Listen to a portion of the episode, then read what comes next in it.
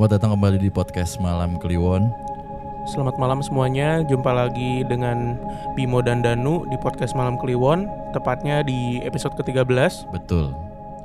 Ang- angka horor nih. Angka keramat orang, ya. Angka keramat nih. Angka tiga belas. Keramat tuh berapa aja sih? Kalau di kalau di Kalau di Cina tuh empat. empat. Kalau satanis kan kayak enam enam enam. enam enam enam.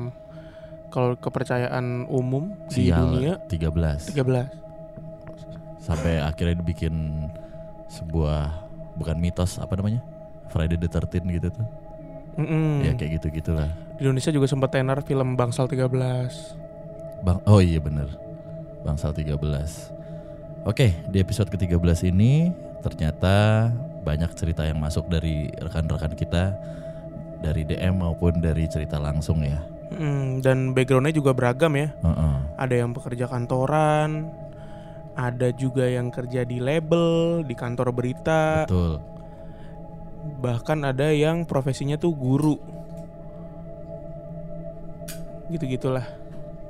Kita mulai kali ya di cerita pertama nih. Uh-uh.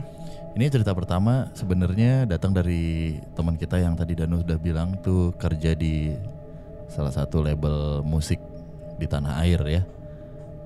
Mm. Nah, kebetulan si bapak ini sering warawiri promosiin artis ya dan nonton-nonton konser gitu-gitu. Mm. Jadi ceritanya sewaktu-waktu, sewaktu-waktu dia tuh uh, nonton konser di bilangan Jakarta Selatan lah di daerah S C B D. Langsung okay. aja dia disebutin deh. Kalau orang nyebut S C B D kan mana ada serem-seremnya. Iyalah dah, daerah party. Daerah party, daerah hmm. borju, segala macam lah gitu yang jauh lah dari uh, dari hal-hal mistis seperti itu. Bayangan orang. Nah, dia kebetulan bawa anak dan istrinya, tapi dia juga booking hotel untuk staycation lah ceritanya. Hmm. Hotelnya tuh atau penginapannya tuh di daerah-daerah situ juga tuh. Di berarti di Senopati. Ya situ-situ lah, eh, daerah-daerah ya. situ. Nah, secara gambaran daerah situ mah nggak ada serem-seremnya kan? Betul. Ya udahlah gitu, nginep di daerah situ. Tapi ceritanya dimulai ketika si Mas ini uh, masuk ke hotel. Itu hotelnya udah bawa dupa katanya. Bawa hotelnya dupa. bawa dupa. Iya. Di S C B D nih. Iya di daerah, di bilangan situ-situ lah, seputaran Mm-mm. situ.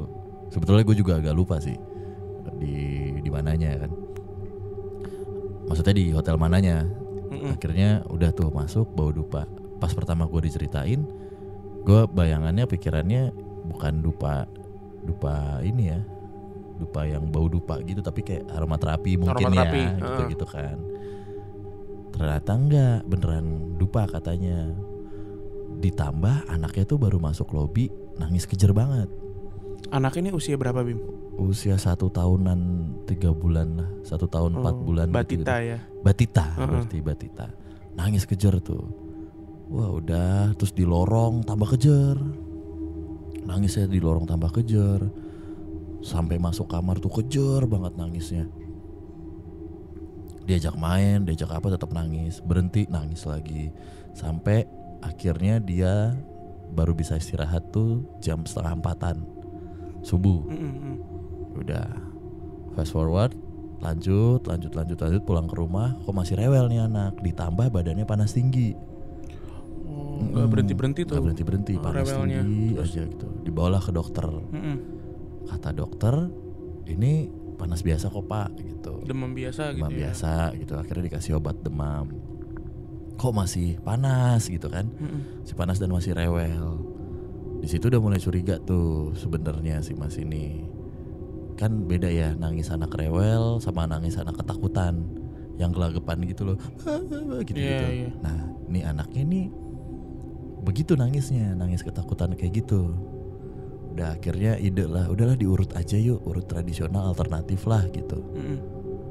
Dan bener aja pas urut alternatif si dukun urutnya inilah, kalau dibilang dukun bayi lah ya, apa pemijatnya ini nih terapisnya bilang ya pantas risih pak hmm. gitu, pantas kayak begini tuh kan. Loh emang kenapa? Iya, ada anak kecil juga yang demen sama anak bapak, digendong gitu, ngegendong gitu mm. jadinya. Hah, langsung kaget dong. Udah langsung aja, maksudnya kenapa nih? Ya ketempelan. Oh. Dan ketempelannya depan muka. Jadi kayak gendong, ya gimana sih, risih kan depan yeah, mukanya yeah. Anak bayi kan pasti risih depan mukanya. Ya kita juga risih gitu katanya. Nah, yang nemplokin ini katanya wujudnya anak kecil juga, tapi umurnya sekitar lima tahunan gitu-gitu. Oh, dia tuh kayak ngajak main berarti ya? Ya kayak bocah ketemu bocah mungkin uh-uh. ya. Kan gak mungkin langsung ngajak berantem. Ya gimana ya, gemes. Uh-uh. Uh, tapi tuh digendong-gendong berarti, Bim? Kata si tukang pijitnya. Iya digendong, uh-uh, gendong gitu.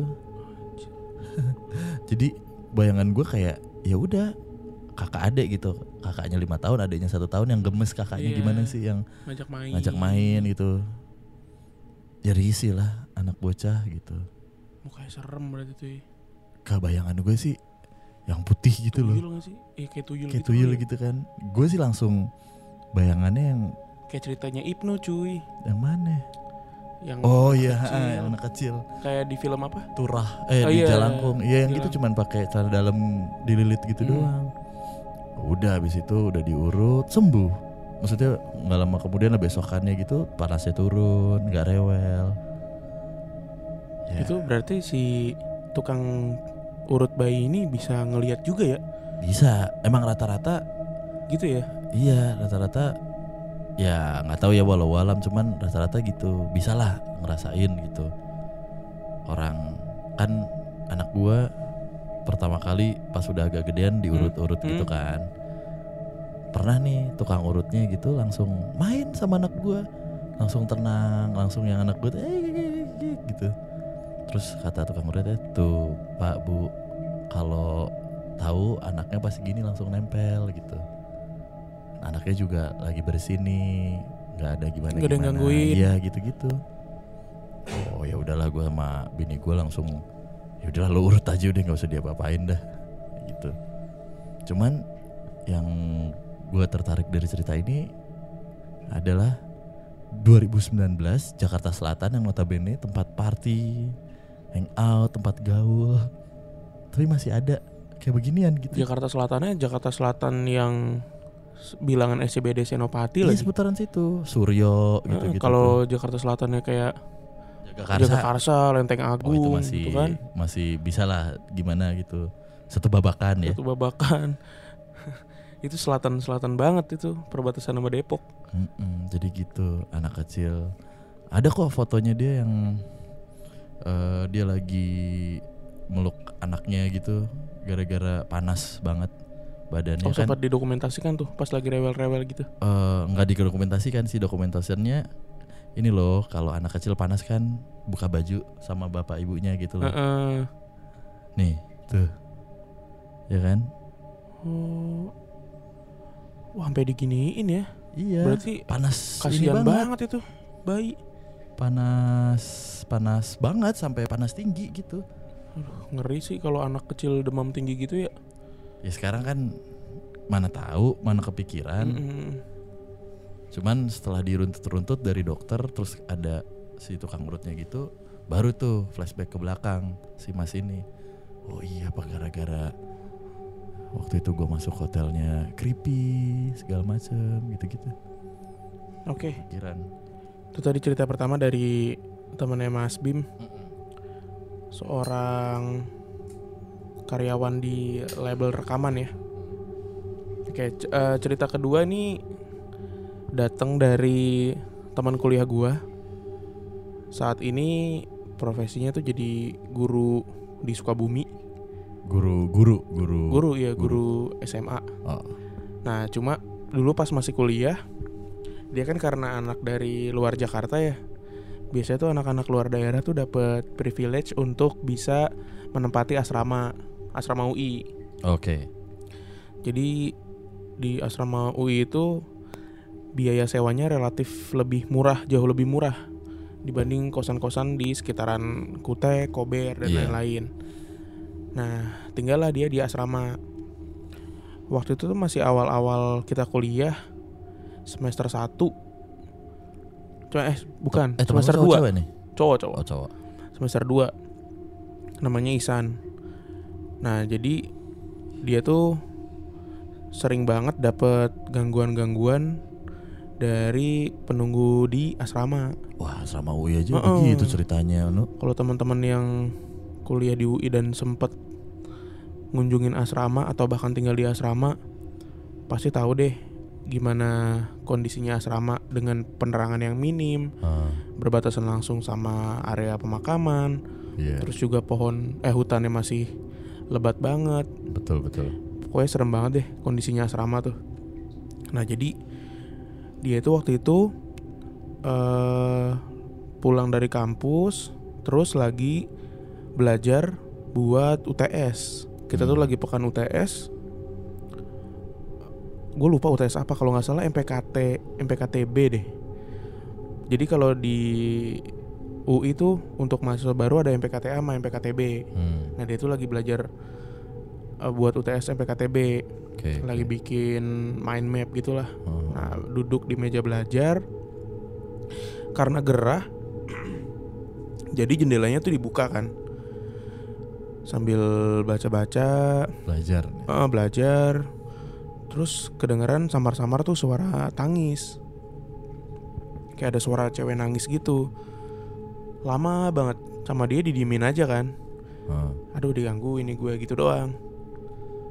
Suara cewek nangis gak hilang-hilang tuh kan. Sampai beberapa menit dia mencoba fokus kan, cuek. Tiba-tiba dari gedung seberang itu ada yang terbang gitu, beam diagonal. Gedung seberang tuh apa? Jadi kan asrama tuh ada beberapa gedung gitu. Oh, tetap asrama nih? Uh-uh, uh. Ada gedung A, gedung B gitu lah. Gedung apa nih? Sekretariat atau apa? Enggak, gitu. Asrama juga. Hmm. Itu ada yang terbang tuh. Wih. Sosok kuntilanak. Terbangnya nyerong gitu diagonal. Hmm. Set. Sampai apa ya? Jelas banget gitu di mata dia.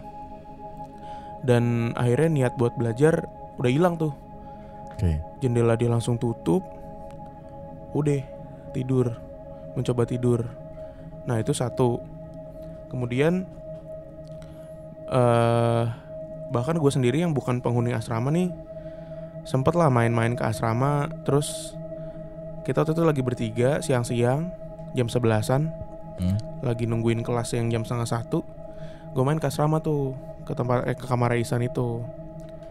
Bertiga, bertiga apa berempat gitu, pokoknya sama teman-teman gue lah.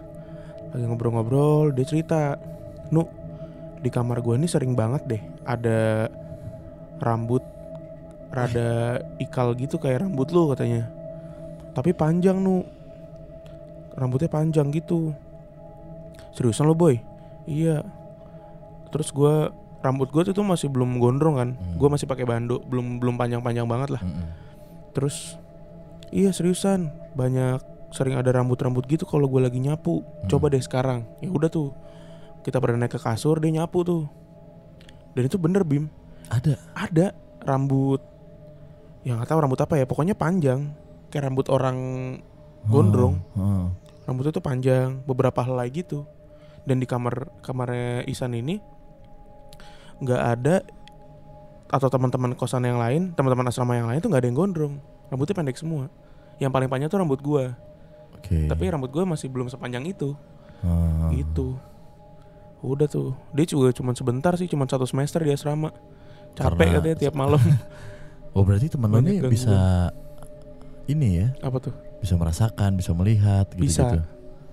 Tapi bukan yang ahli atau gimana, enggak. Sering Ih, digangguin aja. Gue paling males dah tuh ditinggalin jejak begitu. Iya. Itu masih rambut, belum yang darah. Aduh. Yang kayak di rumah sakit tuh. Oh yang kemarin ya, iya. minggu, minggu lalu ya. Uh-uh. Tapi gak tahu deh. Itu asrama U I tuh, banyak juga ceritanya.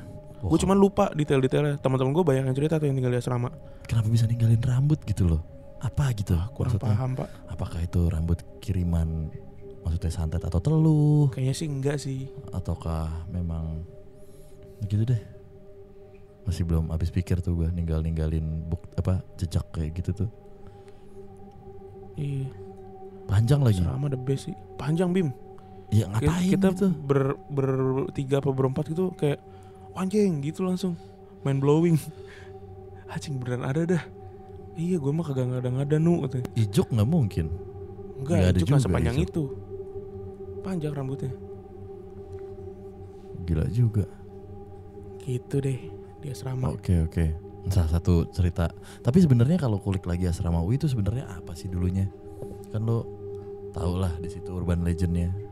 Kalau ngomongin areanya sih area hutan. Tadinya emang hutan, nggak ada bangunan. Dan yang makin bikin asrama U I itu terisolasi karena letaknya tuh di ujung. Iya tahu. Iya kan? Gue kira ada cerita-cerita yang tertinggal di sana gitu. Entah dulu ada apa atau bekas apa kayak gitu-gitu. Gue kurang paham sih. Cuman kalau ngomongin areanya ya itu dulunya say, emang kayak pabrik uh, es batu gitu. Dulunya uh-huh. ini adalah tempat pembantaian oh, kayak gitu. Enggak sih. Kayak gitu-gitu kan. Atau zaman apa nih pernah ada uh, yang dibunuh apa gimana kayak gitu kan. Iya. Cuman sejauh yang gue tahu sih kayaknya nggak ada. Cuman emang areanya itu berbatasan langsung sama hutan. Pemakaman. Oh. Iya, hutan dan pemakaman. Pemakaman itu kali ya. Tahu deh. Oke. Ah. Tuh udah berapa cerita berarti tuh? Dua. Dua ya. Iya. Nih, ada lagi nih. Satu cerita dari kata tadi temen lo pengen ngirim V N. Ya jadi. Belum. Mungkin buat next episode kali ya. Oh, kita yaudah. Tampung. Kalau udah kirim nanti kita sertakan V N-nya. Boleh. Nah, ini cerita dari teman gua namanya Mia. Dia itu kerja di salah satu kantor berita di bilangan Pejaten. Oke, siap. Tahu pasti teman-teman yang kerja di media kantor nih. Kantor berita digital pula. Iya. Yeah. Gue bacain ya. Mm-hmm. Selamat malam pasar. Selamat malam. D- d- dulu kita di pasar malam. Di pasar malam. Iya. Jumat. Kok Jumat? Podcast Malam Kliwon. Selamat malam podcast Malam Kliwon. Nama gue Mia. Gue kerja di salah satu kantor berita di bilangan Pejaten, Jakarta Selatan. Cerita ini baru-baru ini gue alamin di kantor gue. Jadi waktu itu tuh lagi maghrib-maghrib, gue lagi di ruang meeting sendirian. Gue duduk di depan laptop sambil ngerjain kerjaan yang belum beres. uh-uh. Nah teman gue sebut aja namanya Rani. Dia ini ngelihat di depan gue itu ada sosok teman gue lainnya. Sebut okay. aja Asya. uh-uh. Kebetulan teman gue yang namanya Asya ini badannya emang kecil gitu. Nah Rani pun masuk ke ruang meeting buat nyamperin gue. Oke. Okay. Ngelihat gue yang cuma sendirian doang, dia dengan muka linglungnya terus nanya, "Loh tadi bukannya ada Asya ya Mi?" Terus gue ah. bilang, "Apaan? Enggak, dari tadi gue sendiri kok." Uh-uh. Nah terus Rani bilang, "Lah gue kesini tadi karena ngelihat dari jendela tuh ada Asya lagi duduk di depan lo." Oke. Okay. Nah habis itu gue diem, mencoba ngelanjutin kerjaan. Dan gak lama gue jadi takut sendiri, terus pindah ruangan. Nah kata beberapa temen gue yang bisa ngeliat, di kantor gue ini emang ada setan anak kecil gitu yang suka warawiri di ruang meeting kantor. hmm. Gitu ceritanya. Lagi-lagi dari Jakarta Selatan yang notabene oh, iya, rame. Selatan lagi ya. Selatan lagi. Kemarin gedung arsip Selatan juga. Ini menyerupai teman kantornya ya, teman iya teman kerjanya. Ya kayak di kayak di tempat kerja lo. Eh, yang dikira iya iya. Setan anak kecil lagi cuy. Oh iya. Tanpa disadari. Eh, nih. Hari ini. Enggak, enggak, enggak. Ini ini ini gue. Ya Allah, gue gue jadi ingat. Enggak, ini gue enggak dibuat-buat ya. Jadi uh, kemarin pas Jakarta lagi hujan-hujan, hmm? tiba-tiba hujan malam hmm? yang semua orang langsung update alhamdulillah yeah. hujan hmm. gitu. Nah, jadi ceritanya gue lagi nginep di rumah orang tua gue kan Matraman. Di Jakarta Timur, di Matraman. Udah tuh semuanya gue boyong ke sana lah karena gue akan nginep di sana sebulan. Mm. Dar hujan kan, gede gitu, nggak ada makanan. E, bini gue pengen, udah beliin mie goreng deh, pah gitu kan. Oh ya udah, gue pakai jas hujan tuh, mm. tengah jalan. Naik motor. Naik motor, mau mm. naik mobil pakai jas hujan. Siapa tahu jalan kaki. Oh iya benar. Jadi udah tuh uh, gue nyari nasi goreng, kang nasi goreng. Nah, kang nasi goreng yang enak ini posisinya agak jauh dari rumah gue. Terus? Gak jualan. Hmm. Aduh, gak jualan lagi. Akhirnya gue masuk lebih dalam ke komplek gue. Yang kan komplek gue komplek militer dan lo di mana, di belakang, depan gitu, ada barak-baraknya yeah. gitu. Ada barak-baraknya gitu. Ya udah akhirnya gue ke barak yang agak belakang deh tuh. Yang agak uh, sempit pemukimannya mm-hmm. gitu-gitu. Wah, gue berharap ada Kang Dok-Dok nih. Mm-hmm. Set. Udah ada Kang Dok-Dok. Bener ada. Oh ya udah. Gue pesen. Duh, hujannya makin deras. Wow, deras buat mendadak sepi dong tuh. Uh, perumahan itu jadi sepi kan, yang tadi mm-hmm. nongkrong di pos satpam segala macam jadi cabut. Padahal masih jam sembilan. Ya udah malam sih sebenarnya. Terus terus. Ya udah, udah selesai. Terus kan, gua mengambil jalur yang masuk gang-gang kecil gitu. Mm. Dan sempit lah, sempit gitu, enggak ada enggak ada aktivitas. Set set set gitu. Lagi naik hujan gitu. Dak, tiba-tiba gua kayak ketendang. Nah, palanya. Serius? Iya. Sumpah nih gue gak bohong. Bukan, helm gue tuh tak gitu oh. loh. Terus gue kayak kena dahan pohon apa-apa gitu ya. Tapi masalahnya rendah banget dahan pohon. hmm. Pohon apa? Itu kalau dahan pohon cuma kretak gitu doang. Iyi. Ini dak gitu, orang gue sampai kayak ketendang. Tahu gak pikiran gue pertama kali apa? Kaki anak kecil. Karena? Kaki, kayak kaki anak kecil ngelantung gitu. Anjir, gue nabrak kaki nih. Terus gue liat spion, kagak ada pohonnya, Nu. Gak ada apa-apaan? Gak ada apa-apaan. Sumpah, sumpah gue merinding, gue baru inget. Nah, Aji. karena gue kalau punya pengalaman kayak gini, biasanya gue lupain. Gitu, hmm. gue gua ngedetoks diri gue untuk, udah, lewat deh lo. Sumpah, gak bohong gue. Hujan-hujan tuh ya? Hujan-hujan. Terus gue gua pengen sih, pengen lagi ngeliat lagi.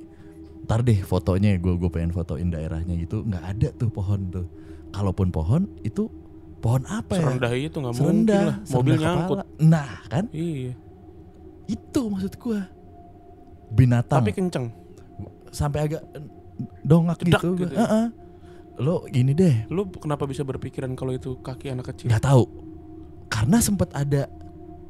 Ada, oh, se- ada objek. Sekelebatan. Uh, sekelebatan se- gitu. Sekelebatan yang ngantem uh-uh, helm lo itu. Dan oke okay, itu. Maksudnya objeknya itu kelihatannya kayak batang. Mm-mm. Batang itu segenggaman nih. Segenggaman gimana sih? Sekepal kayak kita yeah. megang mic aja masih kecil. Mm-mm. Ini tuh agak gede kayak kedebok tapi batang gitu loh. Dahan, dahan. Bukan, ya dahan deh, tapi bukan ranting ya. Mm-mm. Kayak dahan. Itu yang gue pikirin secara rasional, kalaupun ada dahan, ini ada mobil. Ih, nyangkut. Nggak mungkin lah. Nyangkut. Terus satu. Satu lagi, pohon apa nih batangnya gede gini? Dari pemukiman padat. Iya. Oke, kalau misalnya lu nggak mungkin nggak lihat nggak sih kalau emang ada pohon. Nah itu kan gue pasti agak minggir atau gimana. Itu satu. Nah kedua, sedahan-dahannya jatuh kena air, dahan tuh nggak bakal ngelantung. Mm-hmm. Dahan tuh pasti masih. Iya, paling yang ngelantung ranting. Ya yang ngelantung mm-hmm. ranting sama daun-daunnya gitu. Dan bunyinya serak-serak-serak. Iya serak-serak. Kalau kena helm. Udah. Yang terus gue mencoba mikir kan, binatang binatang pasti di kaca tak gitu doang. Iya, kalau lalat eh lalat apa iya, namanya apa sih lebah iya, gitu-gitu kan pasti petak. Apa kalau lawar, Bim? Emang kalau lawar kalau hujan-hujan terbang? Ya gue nggak tahu. Hujan terus nggak tahu sih. Kalau lawar ada terbang-terbangnya, Nu. Iya sih. Kaki, sumpah itu pikiran gue langsung kaki anak kecil nih gue nabrak. Cuman kalau udah kayak gitu gue nggak mau cerita ke bini gue, nggak mau cerita ke apa, langsung gue detox, langsung gue udah, ya udah deh. Gue sempat ngeliat spion gitu langsung set, anjing nggak ada, nabrak kaki anak kecil gue. Berarti dia ngambang ya?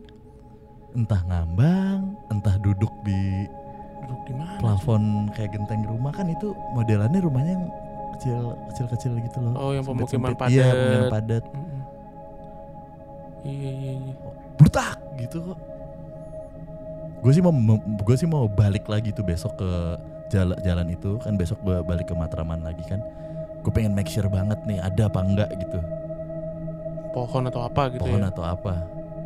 Cuman nggak mungkin gue sampai bertak gitu. Tapi itu jalan eh, apa gang? Itu gang berarti. Gang. Oh. Ya gang itu ya, masa ngam. Ada pohon. Mm-mm. Gitu aja dah gitu. Itu di, di kepala gue langsung kaki anak kecil nih gue nabrak nih. Oke. Okay, okay. Iya, gue baru inget. Sumpah baru inget gue, iya. Wujud anak kecil tuh neror juga ya. Iya, udah berapa cerita berarti ya dari kita awal ngerekam podcast Malam Kliwon nih. Di kantor gue pernah, di rumah Ibnu. Iya. Di kantor temen gue nih di Pejaten. Di hotel. Di hotel. Terakhir gue nabrak. Ya nggak iya. tahu ya, cuman gue pikirannya langsung ke situ sih. Oke, cerita dari Bimo tadi menandai berakhirnya episode kali ini. Mm-hmm. Buat teman-teman yang mau mengirimkan ceritanya, boleh banget langsung D M ke at podcast malam kliwon. Iya. Boleh juga email ke podcast malam kliwon at gmail dot com. Boleh. Jangan lupa terus dengerin di Spotify. Betul. Dan yang paling penting adalah share mm-hmm. ke teman-teman. Siapa tahu juga nanti temannya ada yang menyumbang cerita dan pengalamannya. Mau ngirim foto juga boleh beserta uh, ceritanya di D M, nanti kita akan um, bacain. Atau kalau malas ngetik, kirim voice, voice note. note Tapi pastikan jernih audionya ya. Mm-hmm. Nanti uh, kita akan kirimin nomor WhatsApp salah satu dari kita untuk bisa WhatsAppan aja. Kalau dari D M kan kirim voice note agak susah tuh buat narik mm. datanya juga. Atau kalau kalian mau bertutur cerita langsung bareng kita juga boleh. Boleh, nanti kita atur jadwalnya mm-hmm. gitu. Karena alat-alat kita bisa dikondisikan untuk dibawa kemana-mana kok. Oke, akhir kata terima kasih semuanya. Ya. Selamat Malam Kliwon.